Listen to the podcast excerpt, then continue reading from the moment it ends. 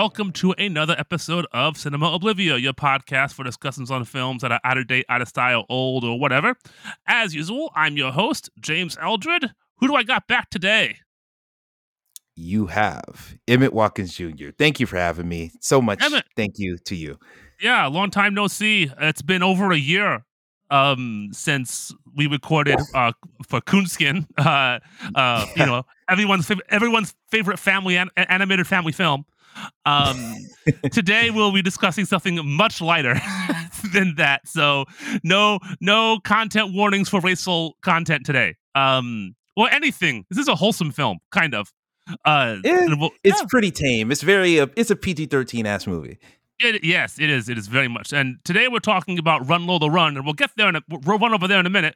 But before we get there, I wanted to talk about some of the stuff going on. So it's been a while since the last episode, and I apologize.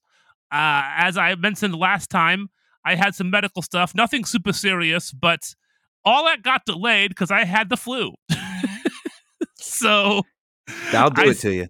I still haven't had what I what I I'm sorry to be crass, my analytical spit roast, um, which is my colonoscopy and endoscopy. That is this week, and that pushed back another recording. I was going to do an episode about the.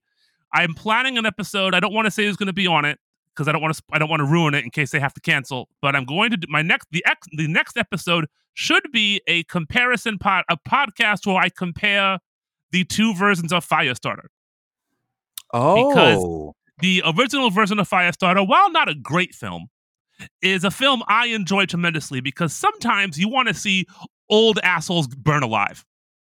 And it delivers that. The remake is one of the 10 worst films I've ever seen in my entire life. wow. And I really want to get into like why that is, like talk about some issues of like mo- I have with modern filmmaking, and I have a couple guests on there who have also have strong, one one who one who also has very strong opinions, and the other who's a very good sport. So uh, hopefully that'll be that'll be that should be next month. This well yeah next month because this is January now, so that we I should have at least one episode next month. I'm going to try to get something recorded before my surgery. If not that, then something else. The, the surgery, by the way, is just my deviated septum, nothing serious. But that'll put me out of commission to talk for a few days, you know, podcast for a few days. But anyway, Emmett. Indeed. Hi. How's it going? Yes, sorry about, about all that uh, crap. But um, before we get to Run Lola Run, uh, have you seen anything else recently you want to talk about? Uh yeah, I've seen a handful of things. Um I I'll I'll be honest with you. Last year, pretty much all of 2022, I was really bad about watching anything, movies, TV, any and really playing games as well, if I'm honest. I didn't do too much of any of that. But uh I have watched you some a life. Good for you. But go ahead. I mean, yeah, you you've seen. I'm not gonna bore the listeners with you know the personal life stuff, but Mhm. I've been having a life, and it's been pretty good having a life. It's weird. Uh, High five. I'm not used to it. Yeah, high five indeed. Um, but yeah, uh, I have recently. I checked out uh, the last two movies that I saw were very different, really just polar opposites. I will say, as a side note, I did watch Princess Mononoke for the first time ooh, first first Studio Ghibli movie. And the reason I don't want to talk about it too much is because um, I watched half of it and then we got distracted with something else, and then we watched the other half later, and I I was sleep deprived, so I was nodding off a bunch. Mhm. Oh no. and so yeah it- and it's not the movie's fault the movie's great like i i have positive feelings about princess mononoke but i want to go back and watch it because once we got to the end i was like oh yeah that felt like it was over very quickly like it just wrapped itself up instantly but Yeah, i think I've that's just because i was missing sections Yeah, it's a long movie. Um, Yeah. but I've never seen it.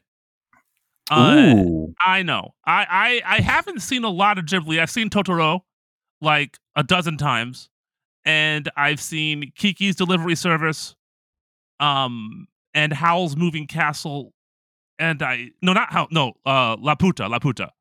Is that the Ah, same gotcha, movie? gotcha. Is that the same movie? I forget. Anyway, possibly um, yeah yeah, I know the Japanese name because I live in Japan. Um, but I haven't seen a, a lot of his stuff. I got, I got, I own Mononoke. It's on my shelf of movies that I haven't watched yet that I own. that so my goal this year is to get through that entire shelf. It's about twenty movies. Um, Oh, okay, that's not too bad. that's not too bad, but a lot of them are long, and that's the why I don't watch them. I see. um, so I have been watching a ton of movies this month because I had the flu, and uh, uh, my, the boyfriend and I have recently been watching an old TV show called Soap, which I highly recommend, and it's on Tubi. A Tubi recommendation is interesting. So I decided when I was sick, I'm gonna go. I'm gonna go ham on Tubi. So, because Tubi, have you ever watched movies on Tubi? I haven't, but I know the the quote the meme or just the the reputation that it has for just that's where all the like weird like low budget foreign films Oh. go. It is. It is. It is my dad's video store. Like it is just like every straight to video box I ever saw is there. And so um I have watched almost it is as as of this recording it is uh April 20 it is April I'm I'm fucking dead. It is uh January 23rd.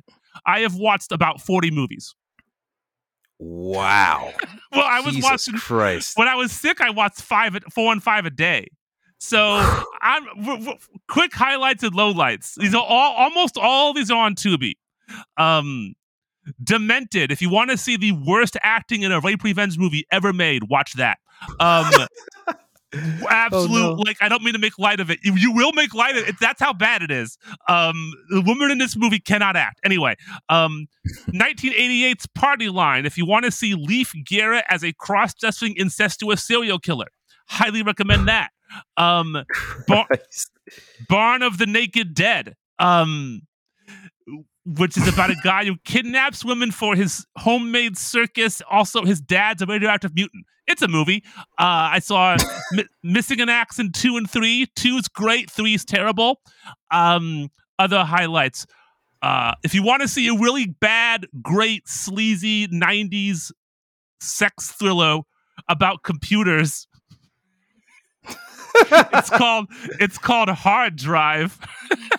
oh, of course. Yeah. Uh that's a gooder. There's a fantastic giallo called Too Beautiful to Die. It is the second best movie I've ever seen that incorporates a Frank Goes to Hollywood video into the into the narrative. Um, the best Highly being specific. the best being Body Double. Um, let's see what else. Um, Schoolgirls in Chains. There you go. Um, that's on Crackle. Even below Tubi is Crackle. Schoolgirls in Chains. Much better than you'd think a movie called Schoolgirls in Chains would be. I it, it has to be because my when the expectations are on the floor, half an inch up has to be Oscar worthy. yes. Um, let's see. A mediocre slasher called Sweet 16. What are the highlights and lowlights? So highlights, I would say, um probably Blood Rage, which is a fantastic slasher. Um Hmm. with what's her name? Mary Hartman the, the, the chick from Mary Hartman, um Woody Allen's first wife or second wife. What's her name? oh, Uh Louise La- Louise Louise Lasser. Lasser. Louise Yep, that's it. great movie great super fun slasher flick i i highly recommend that that's on tubi and any other oh american gothic which i had Huh. seen with my dad had that at the video store forever. It's from 1987 it has rod steiger and yvonne carlo. And it's about a group of like 20 somethings whose plane crashes on an on an island outside of seattle. I don't know. And um Steiger and De- are these religious fanatics who have these grown children who act like little kids. And um, things pop off. That it is one of the most fucked up movies I've ever seen. Um, Oh, and it is it, I, I expected some like mediocre like straight to video thriller it is a grindhouse movie like it is, it is, it is messed up there are dead babies um oh, yeah, Oh, Lord. it is. It is. It is. It is a. Vi- it is a wonderfully vile film. Um, so I, I really recommend that. And I will say the the the best movie I saw this month, other than one we're going to talk to, to talk about today, was not on Tubi. It's called Chamber of Horrors. That's an old horror movie about detectives at a wax museum. I recommend that. The worst movie I saw this month was I saw three terrible ones. I saw King Frat. Don't even ask. I saw Linda Lovelace for president. Um, okay. Which I've al- which I thought would be that's a very bad comedy. It's really racist. It's really sexist. um, on purpose. Like it's one of those like we offend everyone. Like fuck off. Um, and I thought that'd be the worst movie I saw this month, but then I saw a movie called Imps, Oh no. which is the immoral minority something something. Um, it was made in 1983. It came out in 2009. no. it is a sketch comedy film. Um, Oh no. and it is the worst comedy I've ever seen. It it is the worst. It is the worst comedy I've ever seen. The it, it's like very bad. It's it's also very dated, which didn't help. But like I knew the references, and it still wasn't funny. Like this one. It's like a vampire drinking iller light blood. That's the joke. okay. That's the joke. Um, that would have gone Women- right over my head. Woman bidding on a guy to have sex with him, and then the reporter covering it, who's a man, bids on the guy too, and that's the joke. This, just this looks like movie 43, but worse. It, it, I heard that was bad. This is terrible. But the cast, um, just really quick. I'm, I'm, I'm, I'm, I'm, we'll we'll wrap this up soon. Trust me. The cast Yeah. of this film: Keenan Wynn. Let's see, Jimmie Walker, Meadowlark Lemon, P.J. Soles, Peter Scolari, Sybil Danning, Huh. Marilyn Chambers, Fred Willard, John Carradine, Jennifer Tilly, and Linda Blair. Jesus Christ. Yes, are all in this film. Between the, this cast has 36, as the box says, 36 actors with 38 Emmy, three Oscar, and eight Golden Globe nominations. That's wild. Uh, like oh, I said, Michael- movie 43. and Michael McKean.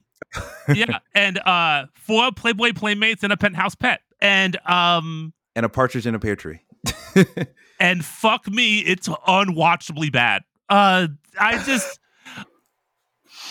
if I'm Ooh. not recommending anybody watch it, but like the phrase anti-humor should be retired because this movie is devoid of humor. It is the, it is unbe- I want I, I almost want to interview like I almost want to track down somebody who made it and be like what the fuck's wrong with you?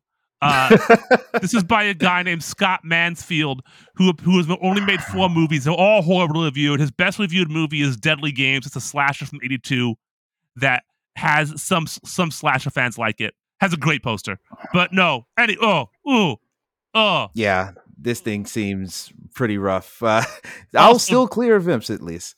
Also, don't watch Linda Linda Lillis for president. That's also very bad. Um, but Oh, yeah, anyway, I'm definitely. I, I will say quickly before we go on, um, I wanted to shout out uh, just two movies that I saw, um, other than Princess Mononoke. These are actually movies I was cognizant for the entire time. Mm, Um, I did watch uh, Lamb, the A24 Oh. flick from like two, three years ago. yeah, Um, yeah, that one was. It, look, I knew it was weird, which is why I was interested in it, which is why me and my girlfriend were both interested in it. So we watched that. Um, it wasn't. Look, I'm all for weird movies. I love a good weird movie, and I love it when people go for it, even if they don't necessarily hit it. The thing was, for as slow as this movie is, I like a good slow movie, but I need something interesting Yeah. happening. It doesn't have to be big plot events, just like even interesting mundane stuff. But like Icelandic farming isn't all that interesting. F- fuck you, man. Wait to fuck. That sounds amazing. No, it doesn't. No, it doesn't. No, it doesn't. No, it I was doesn't. about to say. And also, we didn't know this was a foreign film until we started it, and we were like, "Oh fuck, we got to read. Okay, let's go." so yeah, somehow we had forgotten about that part, but um, it has a cool thing at the end, but it's not worth sitting through the whole movie to get to that thing at the end. I'm also gonna guess this is an A24 film. Yeah. So is this all about vibes and nothing's explained? Um, nothing is explained. I I'll thought tell you that. Yeah, fuck that. Nope. I'm done. Nope. I'll say I'll that. say this. They explain one thing that you're wondering the entire movie, but after that's explained, it adds more questions and then they don't answer those. of course not. I really have a problem with that. Like I didn't see that movie Men. Ah, Like- yeah, I didn't I didn't watch that either. I wa- somebody I knew I, I respect watched it and I was like, okay, does it end bullshit and they don't explain anything? And they're like, kind of. I'm like, I'm done. I'm done. It's like it's like someone it's like um those games, that studio that makes like Limbo. Limbo Oh and yeah, uh, Playdead inside. games. And like th- those, those, they don't ex- like. Yeah, Limbo's a great game, and Inside plays very well, but neither of them explain anything. It's like just like we make this world, and you're there, and woo, and like I just think that's lazy as fuck. Like you Hmm. can't write a. It's it, it's very easy to create That's why a lot of shows start good and end bad, is because it's really easy to create a world, but it's hard to populate it with reason and logic. And I'm really sick of that in games and movies. Like, give me a fucking narrative. And if you're too lazy to do it, don't make it. Don't say it's an art film. You're just lazy. that's my that's my that's my harsh opinion on it. I'm sorry if You that's know a what? little. that is absolutely fair. Um, I it's not that you know what I do disagree, but it's not Mm, that you're okay. wrong about it. It's more so that like it's it's like this. There's there's chocolate milk and then there's Lacroix. Lacroix don't taste like anything, but sometimes you don't want the whole strawberry. Sometimes you just want a hint to go with like whatever meal you're having, or because you don't want something heavy. And chocolate milk is the meal. Yeah. You're not drinking chocolate milk with something else. So like I, I they have their place is my point. And you don't always have to explain everything in a narrative. For example, today's movie.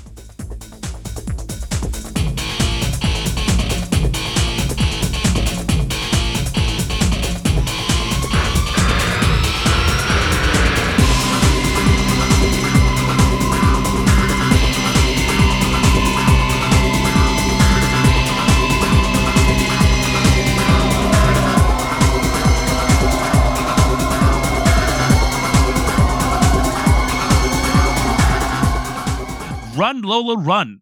Uh, Emmett, you wanted to talk about this one. Why? a long time ago I saw this movie somewhere like mid to early college and it just sounded interesting. It's, you know, the premise seems like a premise that would be wrapped up in less than the length of a movie.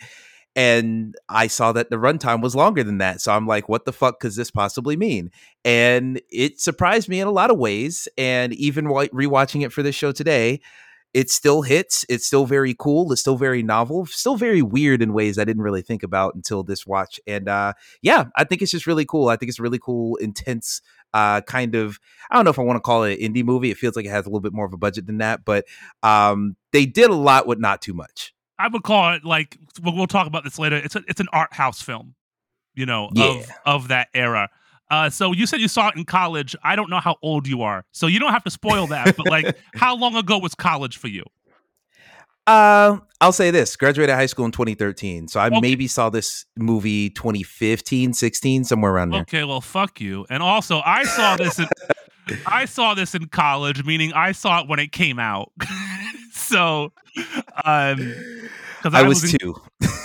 Um, you know, Oh, I just boy. saw I just saw uh, La- Lazy Game Reviews is going to do a video on an old Alienware PC, which was the PC I had in college, and I'm just like, oh, what I had in college is retro now. I'm a I'm just gonna turn to dust. Um, anyway, yeah. So I saw this. Oh, fuck off. Uh, I'm sorry. It's not your fault, y- youth. Um, hey, all my stuff is turning 20 years old this year, so it's like all my childhood memories are becoming old as well. I'm getting there. I'm getting there. I'm watching Soap, and Soap is over 40 years old, and I'm like, what do you mean everyone in this cast is dead? Oh yeah. Anyway, um, so I watched this in college. Uh, I not in the theaters because I lived in Toledo and I went to college in Bowling Green. We didn't get this shit. Um, in Ah, Ohio, yeah. Bowling Green, Ohio, sure. not Bowling Green, Kentucky. Um, and it blew my fucking mind when I saw Oh, it yeah. and I was obsessed with it. I owned the soundtrack. I owned the soundtrack to this on two continents. I have Jesus. I have the original CD, which I think I got as a promo. Yeah, I got it as a promo. I reviewed this CD for my high, for my college newspaper. I wish I remember, remembered that before this. I would have found that review. Um, maybe if I find out, I'll put a link to it on Twitter. I'm very embarrassed by all my college writing, by the way. Um, and then I bought another copy here because the copy in Japan has, has a bonus track because Japan has bonus tracks. And I Oh, yeah. I Y'all was get all the good stuff. obsessed obsessed with this movie. Um, and I hadn't seen it since then. And so when you, I put it on my list and kind of forgot about it. And when you recommended it, I was like, oh, fuck yeah, I get to watch Run Lola Run again. Fuck yeah. And I told my boyfriend, because my boyfriend has watched almost all the Tubi Trash I've watched this month. Not all of it, but like the majority of it. And I'm like, this is Finally, the a best good movie. movie. Nori, this is the best movie you're going to see all month. Um, unequivocally, no question. And we watched it a couple nights ago, and this shit still owns. This movie is Hell yeah. amazing. it might be it's definitely in the top five movies I've covered on this podcast. I wouldn't say it's no alligator, um, because what is, but it's um, it's just a great, it's just a great goddamn movie. And so you you said when you like you, the synopsis didn't sound like a full movie. So what is the movie about?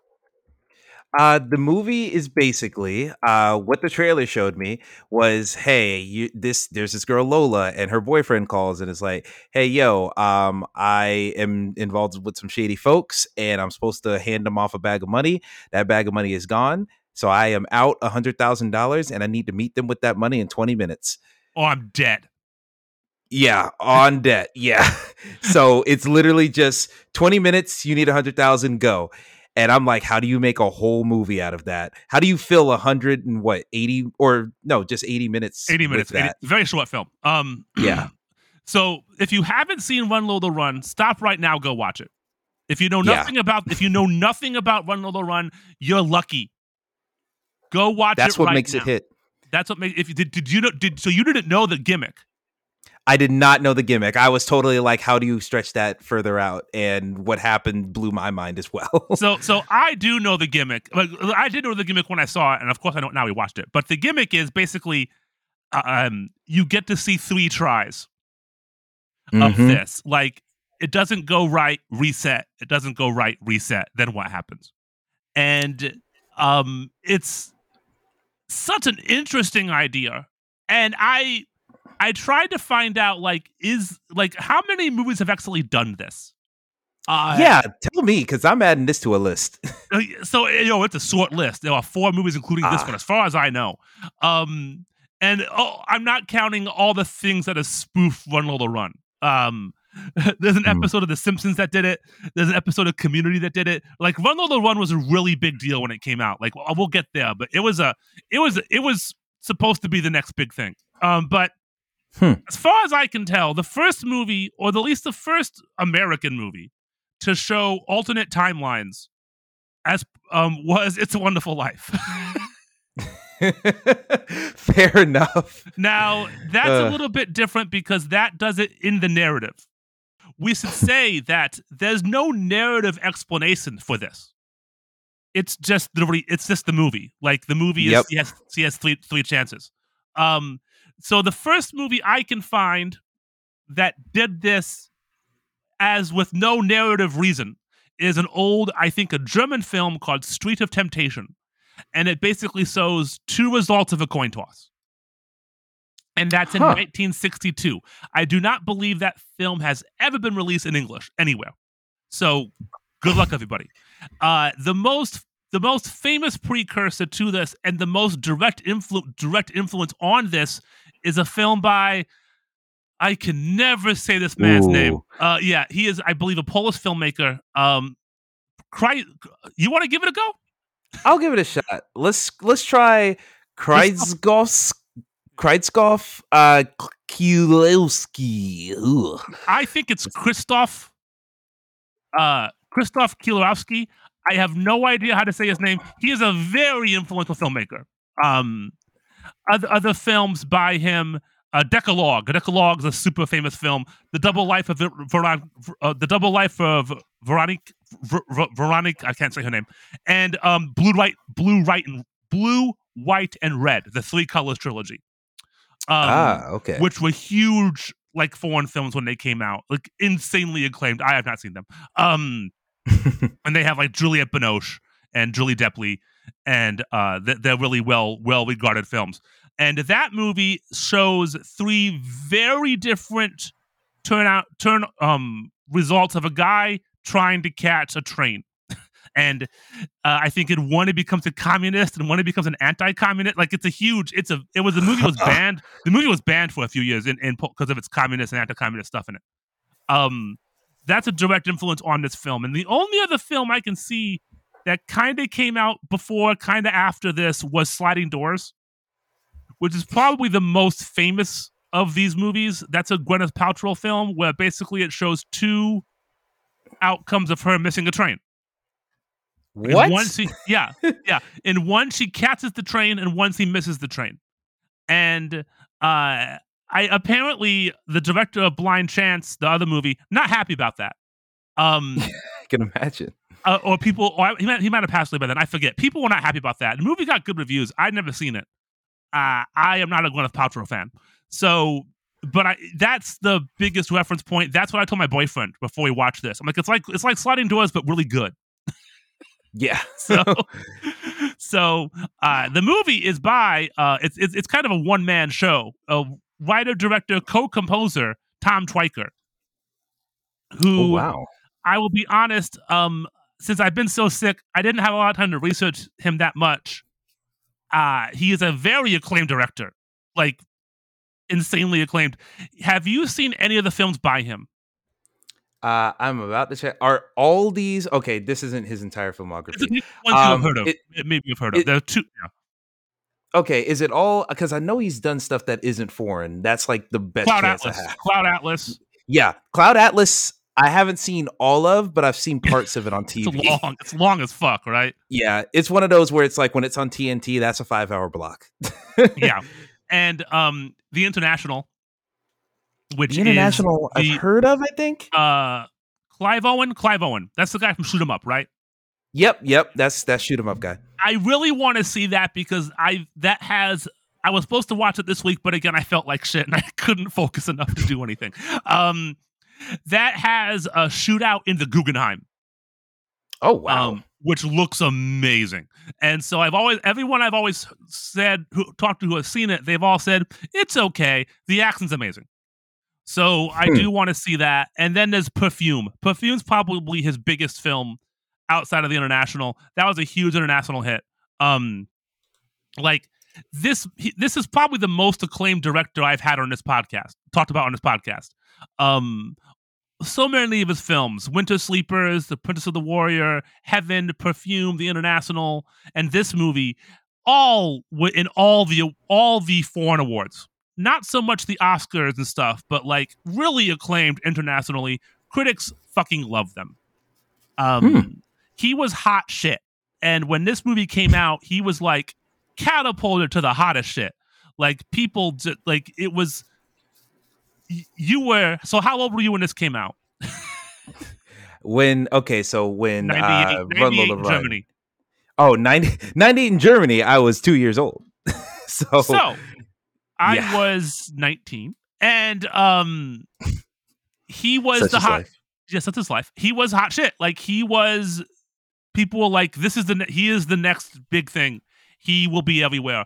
And it didn't really work out that way, but I don't think he has many regrets. It seems to be that he makes the movies he wants to make.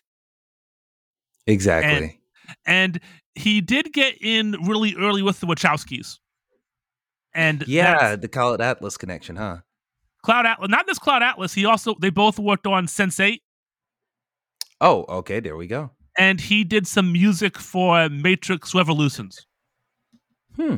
Uh, yeah, so- very similar music palette. Yeah, yeah. Well, in my, opinion, uh, Tykwer's music palette, at least for this movie, is what sounds like Underworld. Let's do that. Do you know what Mm. Underworld is?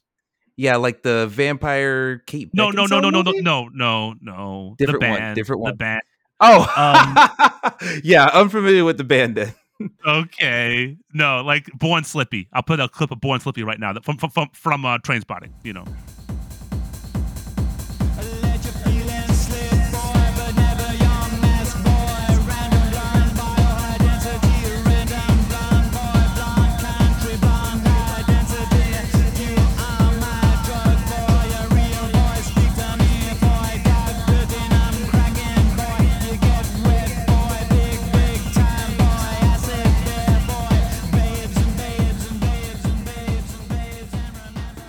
Great stuff. Um, in There fact, the the temp soundtrack to this movie was Underworld, and they Oh.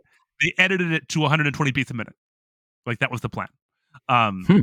but yeah, it, it's fan- yeah, he's he's all he's all about this, and I love. I think every decision he makes is great. like I I think it really feels like a one man movie. Yeah, it does feel like one consistent vision that wasn't compromised, wasn't changed. Like it's very much so like like you said, everything's very paced. Like even the music thing, like you you had told me that before we uh, started recording, and I had no clue that it was like paced to music. But even watching it on this repeat, I'm like, oh yeah, you can kind of tell that like it's it's a little bit hypnotic in that way, and I guess that's what kind of leads to that. So um, yeah, it it feels like no compromises, but it's also a very limited scope, so it doesn't feel like it's too crazy. Yeah, and the music's great. The music that's him. That he co-composed it with him and two other people. Um, well, three other two people. Uh, um, Reinhold Heil and Johnny Klimek. They've all worked with him. Um, Heil was in was in Nina Hagen's band. You don't know who that is? Don't worry, it's okay. Um, you don't. You shouldn't. Um, and there's some there's some other electronic people involved with this. All very '90s. All very MTV Amp, which was uh, MTV's electronic like like this is stuff that like if you liked Crystal Method or oh, okay. Chemical Brothers or Fluke or Underworld, this is the kind of dance music, like quote unquote electronica, like this like very driving beats, not really house, not really trance, just good, good electronic music. And it's still probably my favorite type of electronic music because that's what I grew up, that's what I listened to when I was in college. Um, so I'm I'm biased there, but really Yeah. great music, um, great written well, directed well, and the movie as, as behind the camera it's one man, in front of the camera it's one woman. um, Yeah. Lola. Lola is played by Franka Potente, which I think I'm saying right. Um, I bet Hey. people know who she is because she's in the first Bourne film. Was Uh, it just the first one? Well, then they murder the shit out of her in the first five minutes of the second movie. That's uh, it. That's why I remember her in another one. She gets refrigerated like in five seconds. Um, Yeah. yeah, uh, Which sucks. yeah, which sucks. Which is, which is why I didn't watch it because it kind of pissed Oh. me off. It's like they show she dies in the trailer, and it's What the, the it's the it's the kind of thing like the girl has to God, die to motivate the boy. Ah, sh- she you got know- taken threed. See, well, well, she got me. what's the, the phrase is refrigerated. Like that. Oh, yeah, happened- yeah, yeah, yeah. yeah. She got, yeah. She got. I didn't. so do, do they kill the wife in Taken Three? Uh, yeah, that was in the trailers too. Oh, okay. I never seen Taken Three. I only. I You saw don't have Take- to. I saw Taken for the first time last year. Oh wow, I'm kind of jealous. That's a great movie. It's The a fun first time. one. It's really stupid. Uh, It But- is, but you kind of you really believe the emotional stakes of it, so you kind of are in. I want to do a deep one, fake. I want to do a deep fake and replace Liam Neeson with Charles Bronson because I feel like that's what Liam Neeson's going for in those films. But anyway, um, Franka Potente is, is she's in a few other films that that, that in English. She was in Che. She's in a, a British film people like called Creep, and she's in The Conjuring Two. yeah, Um, that's weird. Did not know that. Yes. Uh, have you seen any other films with her? Um, other than this one, uh, I, I did see the first Bourne movie. I saw. The, I've seen all those movies. My Okay. mom's a big fan of them. Um, but yeah, Conjuring Two. I feel like I've seen clips of Conjuring Two, but not enough to know that she was in it. So that's a surprise. but yeah, I know she's done other stuff. Yeah, yeah, me too. Like, and again, like a lot of it's German, and like she's in a lot of of this of Tykwer's films. Uh, yeah. so his follow up was with her, The Warrior and the Princess, um, which is not a fantasy film, by the way. The Princess and the Warrior. Um, she's in that too, and they dated for they dated briefly. They became a couple during this movie. Um, she also quit smoking during this movie because she was like, "I'm gonna die. I have to run all the time because she's she's running through Germany in fucking Doc Martens." Um, I can imagine. oh, that would kill. Imagine the calluses. Just imagine. But Oh, certainly. yes, see, she she's still very successful. She just doesn't really do a lot of like mainstream Hollywood stuff. Um, she has joked about doing a sequel to this.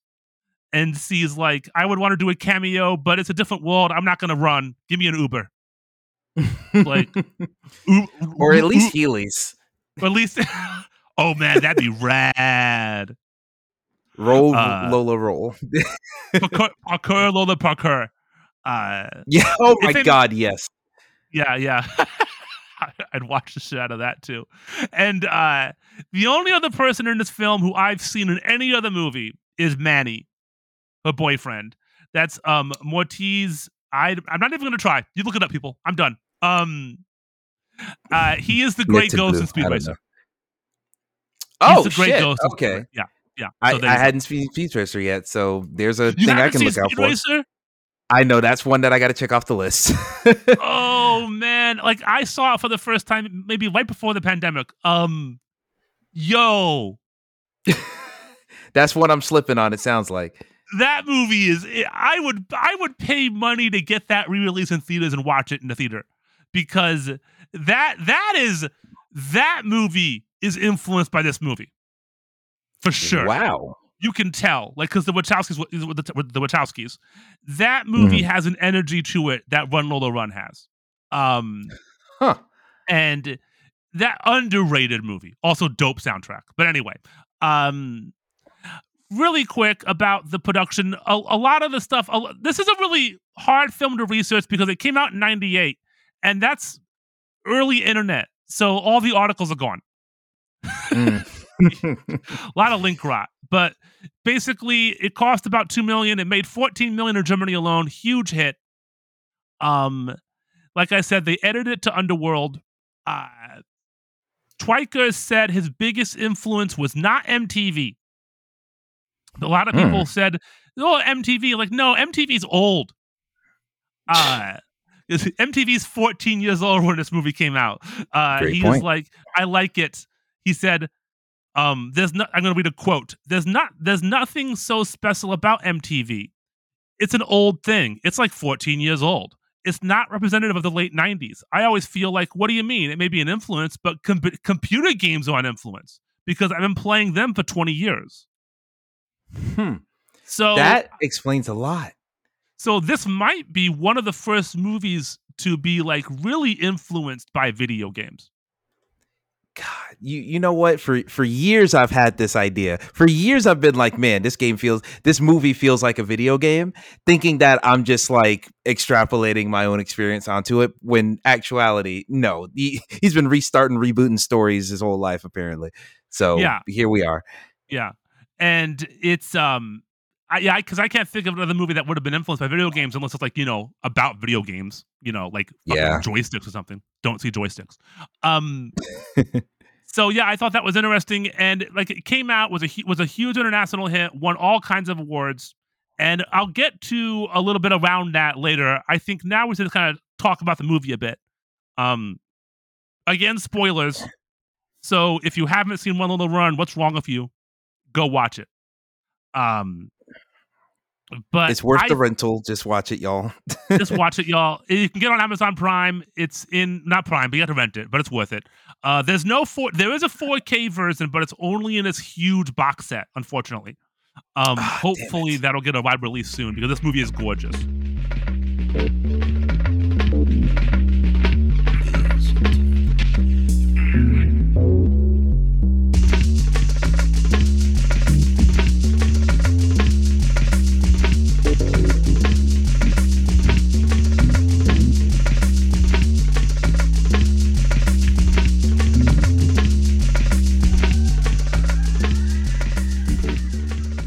I love how it opens with this giant fucking clock, like that. Yeah. yeah.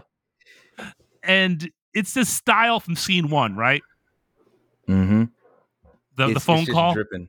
Yeah, yeah. As soon as the phone call starts, it it, it comes in kind of like a dream. Like the whole Mhm. movie feels like like nothing's grounded in reality quite yet, and it kind of like leans you in, and then the movie kind of just starts, and you're like, oh fuck, we're kind of we're going. Like it's all it's already. It feels like it's just like you're hitting the ground running, which feels Yeah. very accurate to the pace of this movie. Yeah. Um, and so yeah, as soon as they get going, and then things get weird immediately because then it's like switching to animation, and you're like, wait, what? Yeah. so that's one of my other favorite things about this movie is that like show so he gets a phone call from Manny. Manny's like, yo, I'm fucked. Uh and she's like, don't do and he's gonna he has 20 minutes before his crew meets him. And he he left the money on the train because man is an idiot. Um Lola, Yeah. you can do better. Uh that's that's one takeaway from it. Uh, It's Lola, Lola, come on, Lola. Anyway, For Um, fucking sure. see see throws the receiver in the phone receiver in the air it lands on the on the uh phone and she goes and when she's running out you see her mom who's a drunk trying to have an affair and then you see Lola in animation on the TV in the mom's room. And yeah, running down the such a- stairs. such an awesome transition. And this movie really uses mixed media. So like mm. which I didn't notice when it first came out because when it when it first came out, you it's I watched it on video vi- videotape. So like the differences weren't as drastic. But whenever it cuts to her dad or a lot of other people, it's shot on videotape. Yeah, which I think kind of adds it kind of adds to the voyeuristic part of it because like in those scenes the character that we're supposed to be following isn't there yet and so it's just like it feels kind of like you know a security cam where it's like you're watching things happen before you're in the room so i really like that little touch. And it kind of shows a way it's kind of the way of showing it's not lola's viewpoint. Like because Yes, the, the exactly. second lola's never on videotape. Like she's always portrayed in film. Uh the second she shows up at her dad's office because she decides her dad works at a bank he can get the money. So he needs a hundred thousand marks? Yep 100000 yeah a lot of money. Uh and but he's there talking about his affair. So um oopsie. Uh and so but all that's in video. It's really cool. And also on the way there whenever oh yeah she part's cool it's such a great idea. Whenever she runs into somebody using still photography, the film shows that person's future.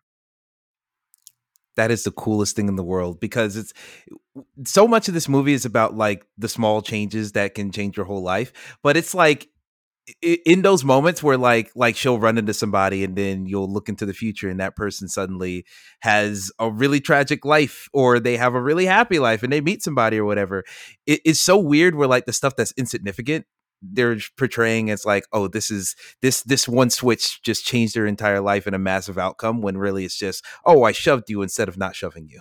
Yeah, like there's the the bike thief, and one time she says something to him that kind of makes him feel bad, and then he doesn't turn where he would have turned, and he gets robbed, and he goes to the hospital, and he meets a nurse and gets married. bingo And in another another timeline, he's a junkie and dies. Yeah. In a very know? depressing, like, especially for how fast paced this movie is, when they show you just like someone like dying in gruesome ways and still photography for a split second, it like kind of gives you like a little bit of emotional whiplash. Kind of like, you know, not to mention a film that everyone's talked about to death at this point, but everything everywhere all at once. There's so much shit that's like juxtaposed against each other where it's like, you know, it's kind of portraying how it is like being on the internet, where one post might be something happy or funny, and the next post could be literally someone dying.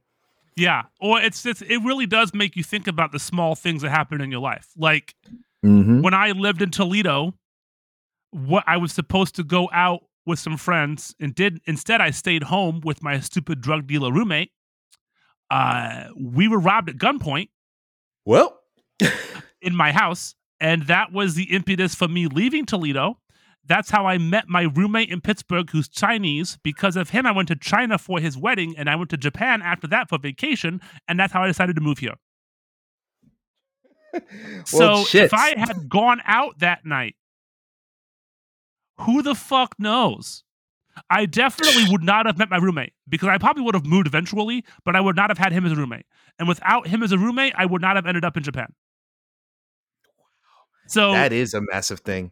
yeah, do, do you have? Can you think of any, anything like that in your life? They, like if if one thing was different?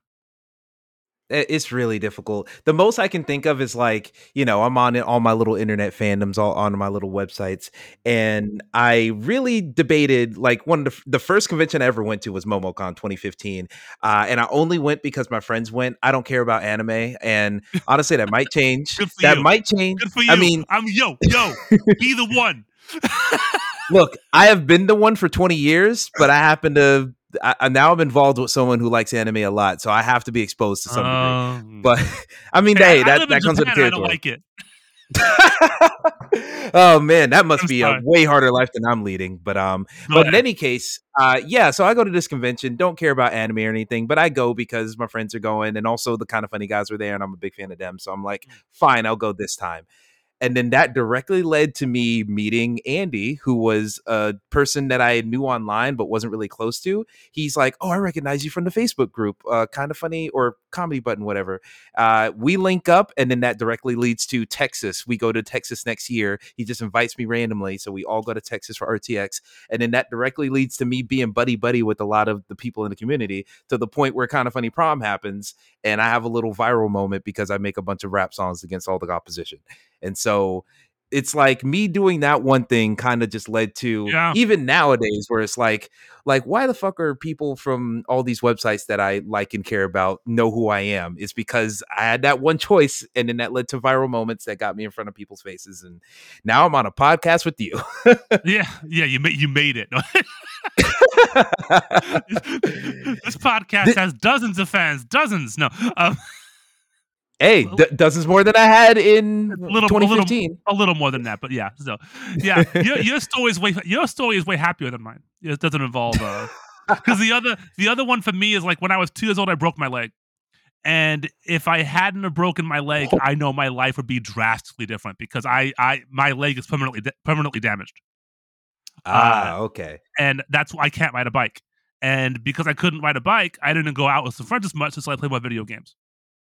And Oh, yeah, that that'll do pretty much set my tone of my life. So like it all it, it is that's that can be terrifying to think about sometimes. Like, but that's kind of what one of the cruxes of the film is this chance. Mhm. And you know, even with her dad, like she shows up to him at different times, and for the dad, it drastically changes his what happens. Like, think about the first time. Oh she yeah, you're right. So, what happens the first time? What does he fucking do to her the first time she shows up? All right, so the first time she shows up, of course, he's having an affair with someone at the bank, and they're having that conversation about like, "Oh, are you going to choose me or her? What if I'm pregnant?" pregnant. Blah blah blah. And yeah, she she's pregnant. pregnant. Yeah, she. They're having that conversation, and Lola burst in right as soon as she says, "Hey, I'm pregnant," and he's like, his mindset is still on that conversation. So when Lola's coming in, like, "Yo, I want some money," he's like, "You know what? Fuck you. I never liked you as a daughter anyway. I, you're not the family I want to choose. I'm about to have a nice family with this nice lady that I like right now. Perfect." And he just grabs her and just escorts her out. And she not just- only that, yeah. you're not my fucking daughter. Oh yeah, that's the craziest part. I keep forgetting about that part. He's like, You "Yeah, you're not a you- daughter of mine." You're from a cuckoo's nest. Yeah. which is damn that's harsh um yeah you're no daughter of mine you're not even my daughter get the fuck out of my life i'm gonna go be happy Mm-mm-mm. yes but then the second time she shows up a little bit later so what's yeah, the time she yeah yeah, when when she shows up the second time, she shows up just a little bit too late. And instead of it being I'm pregnant and then he's happy, it's I'm pregnant. He says he accepts the baby, and she's like, "Well, you accept it even if it's not yours." And then the doubt, the seed of doubt gets planted, and it's not he's suddenly his, yeah. feeling different. Yeah, and it's And- like where she's been. and imagine that imagine you're that dude and that happens to you twice that's like yeah don't cheat on your wife but also that sucks like yeah, yeah.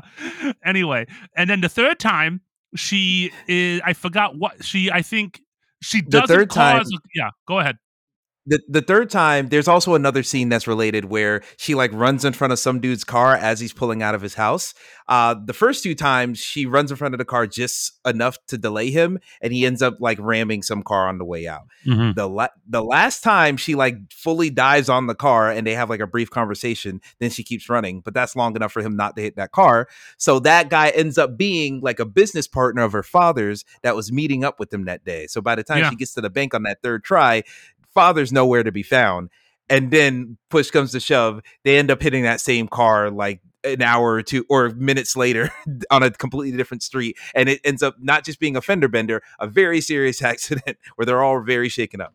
Yes yes or worse you don't even really know. Um true ambiguous. yeah.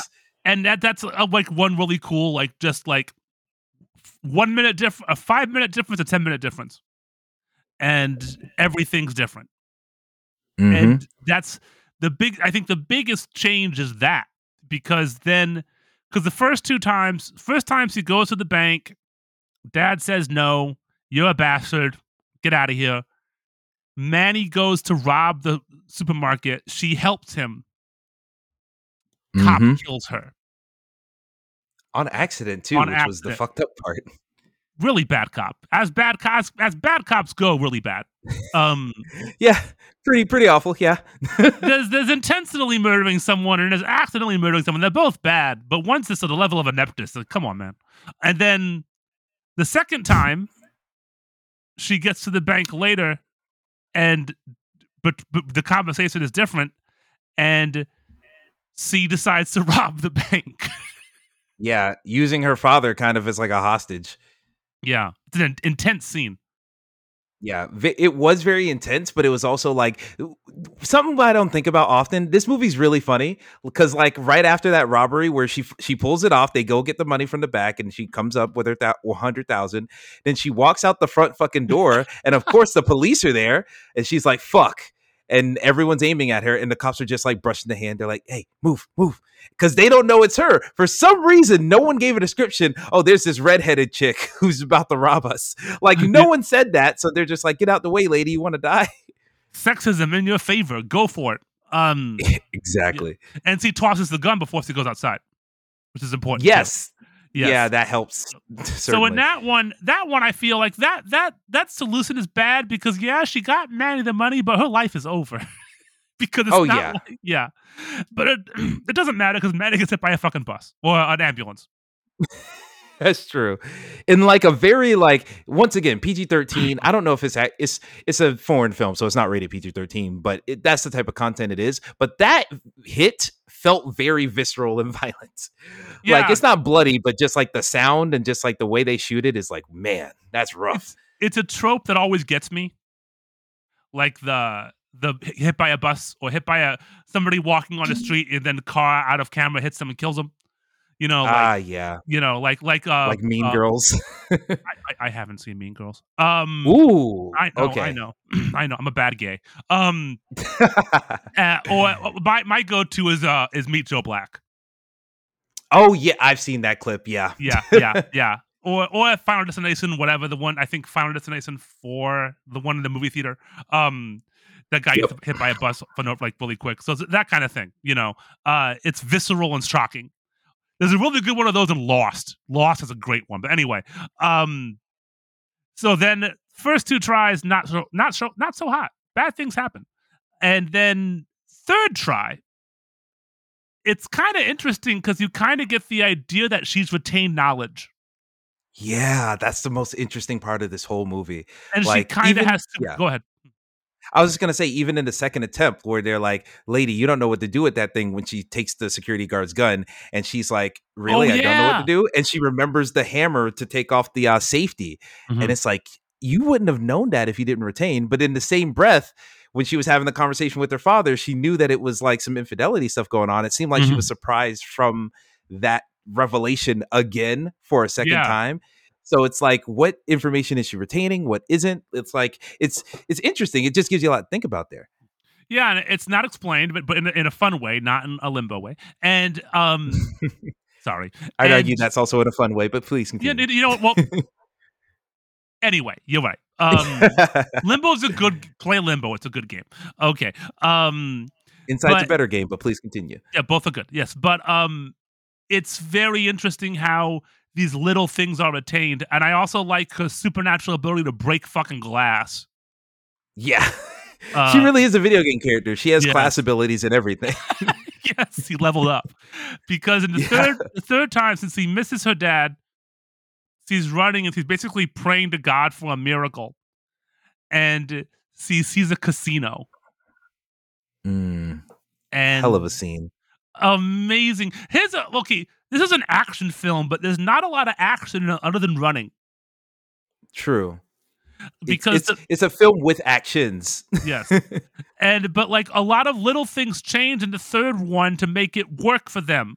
Before the casino, C says something different to the cyclist, and then he he goes makes the to- turn. he makes the turn and runs into the homeless guy who took the money from Manny in the first place. And then the homeless guy buys the bike, and then Manny sees the homeless guy. Yeah, and so they get a, into a chase and everything. Yeah, Which, first off, when you said Manny was an idiot, I was like, "Oh man, that's a little rough." The more I thought about it, the more I'm like, "How many blocks did he chase this man on a bike before he took out the gun?" yeah, like- and like also many like I have known so many women in my tw- when I was in my twenties who dated Manny's. Oh yeah. Like like just like low level idiot, like my drug dealer roommate. like his girlfriend was hot as hell and dumb as bricks. Um, but that's, she could have done that's the archetype. that's the yeah no see uh, but she wanted free weed, so that's you know I'll do it. that'll do it yeah and and and I like what was even worse in high school like you know young people you shouldn't da- you shouldn't get in you shouldn't date until you're thirty anyway um Holy, well, I fucked up. uh, well I'm just you know I know you're good. You're I'm good. You're I'm being- joking. You're joking. facetious I mean, but- hey, 28's close enough, and I'm lucking out, so I'm yeah feeling good. be, be careful be careful uh, I- Indeed, indeed. so while Manny gets his good luck she goes to the casino I love the casino scene Yes, that's a great scene. Yeah, And- there's something about how how just she's so out of place in the entire scene and everyone's so skeptical of her, but she's just she comes there with one purpose and one purpose only and it kind of gives like completely different type of movie entirely, but like Pursuit of Happiness whenever Will Smith is like like very clearly I ain't got money like that compared to everybody else and he sticks Mm. out like a sore thumb, but he's determined to like get it. I f- it's just a similar vibe in that scene where it's like, yeah, she doesn't belong here, but she's here for one thing and one thing only, and she got it and then dipped, and everyone just is stunned in disbelief that she Yeah, pulled it off. because she goes to the roulette table, puts a hundred a hundred marks on on twenty, wins, and then doubles down uh to get the money. And when the second one, it, she screams. She basically wills it into happening by Mhm. just sheer willpower, and every all the glass in the building breaks when she screams, and then she gets the money. I need a bag, please, and then leaves. Um, uh, and then she runs to meet Manny. My favorite part is that Manny gets his money, and now they have an extra hundred grand. the question is like because i always loved that part of the movie as well where it's such a adrenaline like your your heart's beating the entire time. Then the movie just ends so haphazardly. Like there's no big bang. It- Yeah, it's, a just like yeah. a very like it, it- you just stop. You're not running because the tension is gone. It's now oh we can walk now. And it's like kind of releasing the gas. Walk or walk. Um, It- exactly. yeah, there is no, there's no big set piece. The big set piece is her screaming at a roulette table. exactly And which is very unique one thing I like about it is that yeah, Manny's life is on the line for sure, but this is a movie about relatively low stakes. mm-hmm. Like when you compare it to like fucking Thanos killing half the goddamn universe, or the Fast and Furious films, or anything about terrorists or war. Like this is about a girl trying to save her guy and Yep. get like a relatively small amount of money in the grand Yeah. scheme in the grand scheme of things. Yeah, because I was gonna say at, at the end of the movie when they walk away with that extra 100k, it's like, yeah, that's great for them. How much that does? That's not life changing money. That's like a good couple months, but that's Yeah, about it. Yeah. Lola, that's good enough money for you to dump that boy, go to college, get your life. Together. honestly, Yeah. yes, please, the love So- of God.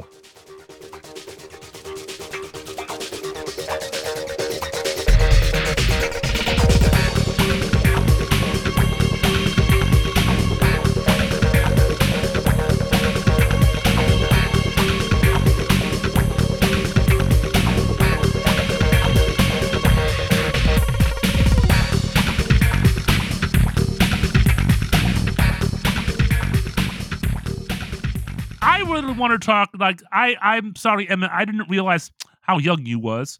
Um, but Fair enough. So you have no recollection of any of this because you were not alive. So I'm sorry if I talk too much. Um, It's all good. but this movie really had me thinking about the '90s indie scene, um, Mm. the art house, the foreign cinema boom, and you know, of course, Miramax. We have to talk. You know, sorry, um, but that whole that that's I was a teenager then, and it was a really exciting time to be a movie nerd because it felt like all these exciting and interesting films were coming out. Like Sundance had started in the in the 80s, but it really picked up steam in the 90s. And you had filmmakers like a lot of people point to Quentin Tarantino as like yeah, the jumping off point for that. But really, it wasn't just and, and Kevin Smith.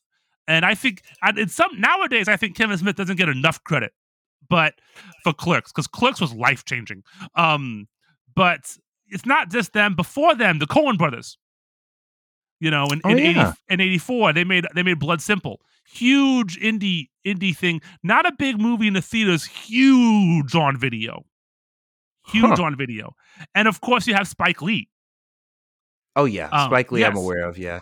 Uh, yeah, and like she's got to have is 86.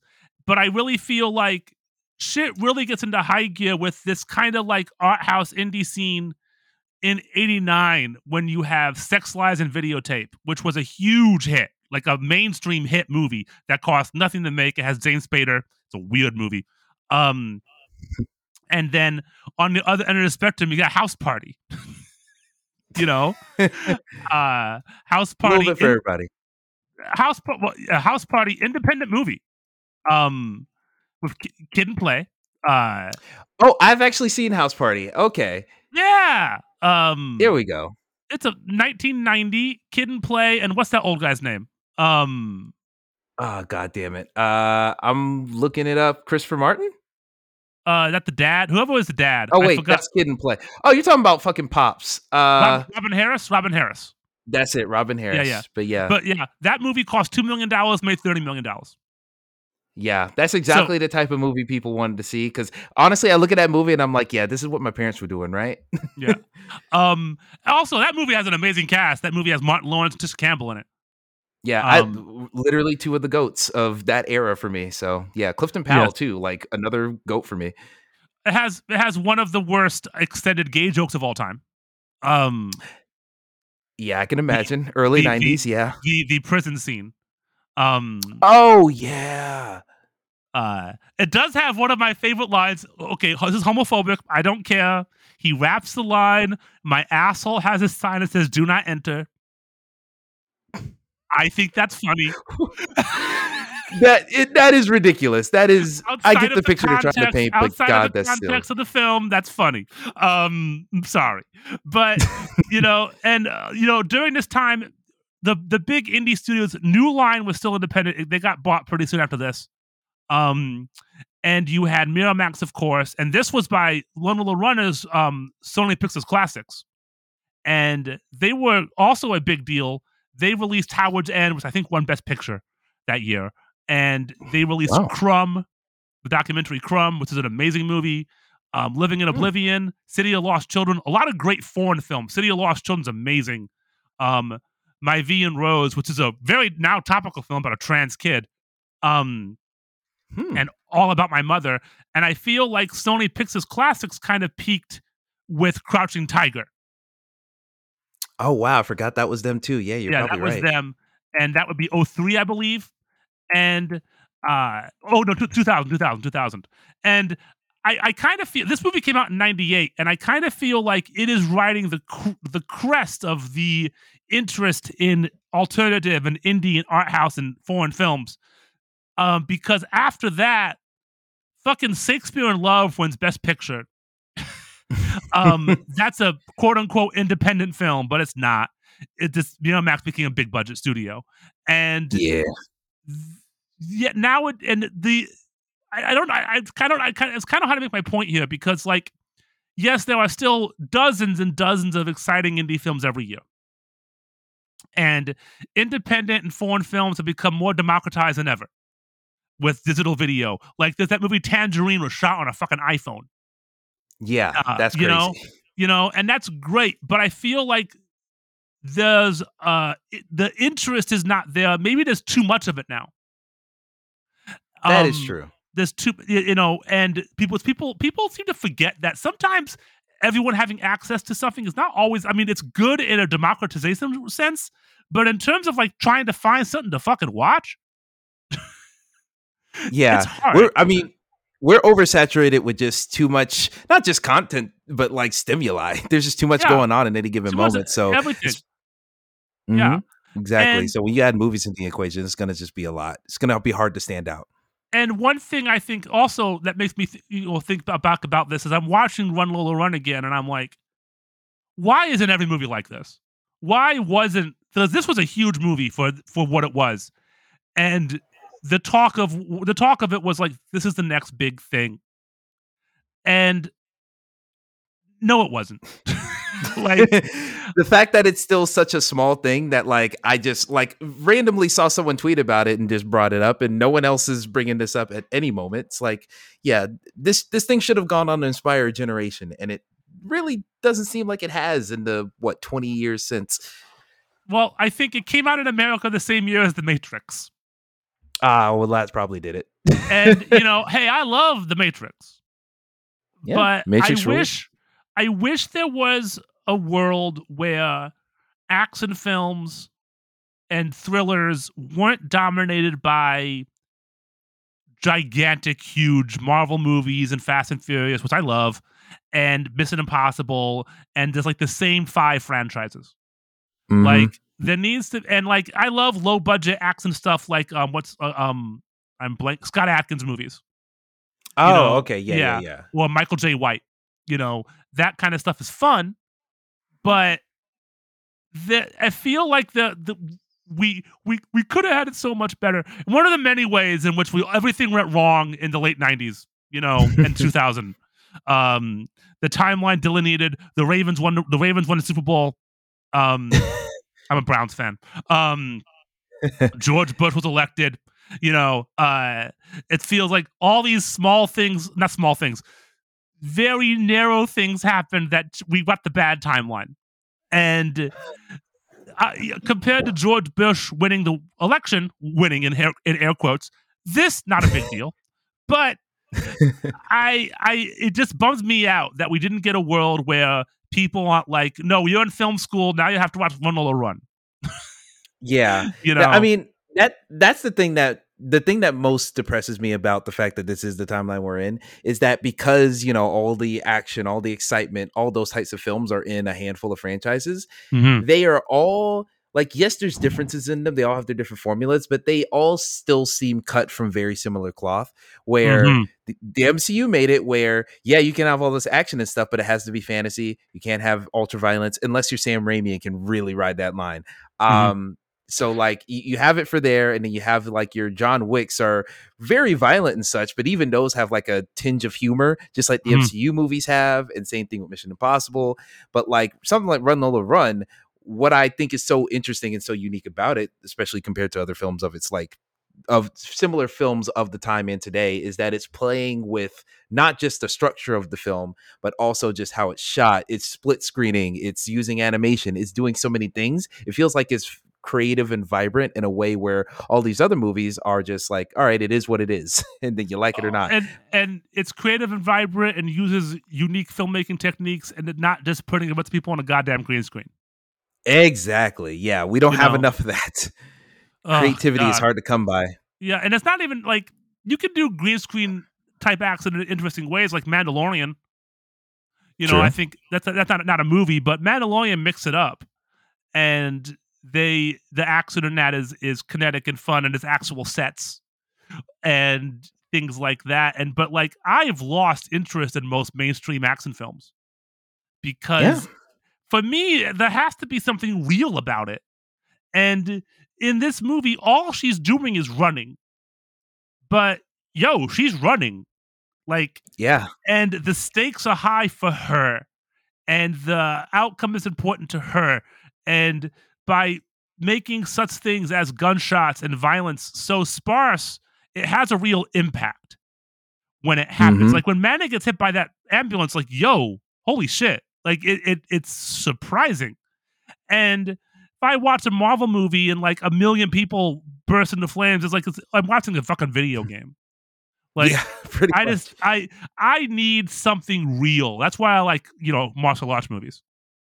yeah because each impact yeah. feels like something that actually happened Yeah, and and and it's a real person doing something, Mhm. not a not a not not Legolas sliding down an elephant, you know, and looking like he's made of light of paper. So but sorry, I feel that. I feel that. yeah, but anyway, I'm not a Lord of the Rings person, so I'll shit on them all day. But I understand why people like those movies, just not me. the, the CG has not aged well. They are very good movies. Um, Yeah. the, the CG has not, especially Two Towers. When I saw Two Towers in the theater, I was like, "This is amazing," and then I watched it on on DVD, and I'm like, "This looks like a fucking video game." Uh, it just it doesn't. That needs a special edition. Someone needs to go in and oh uh, God. pop. Hey, The man, as. I I like as long as they keep the original available. Fuck it, go go go hog wild, go nuts. Give me you know fix fix the. Legolas looks like a fucking like he looks like a cartoon it. Anyway, we're not talking talk about Lord of the Rings. Um, watch everyone watch Run Lola Run, and um, if you see films like it, if if if you come across independent or foreign films that are pushing the envelope and being creative in ways that you just don't see anymore, like celebrate that shit. Um, like everything, every everything, everywhere, all at once. Oh yeah, that's Yeah. favorite movie of the year right there. Like it's doing so much wacky shit and heartfelt shit that you don't Mhm. see. So yeah, hopefully we see it more. Swiss Army Man 2, let's go.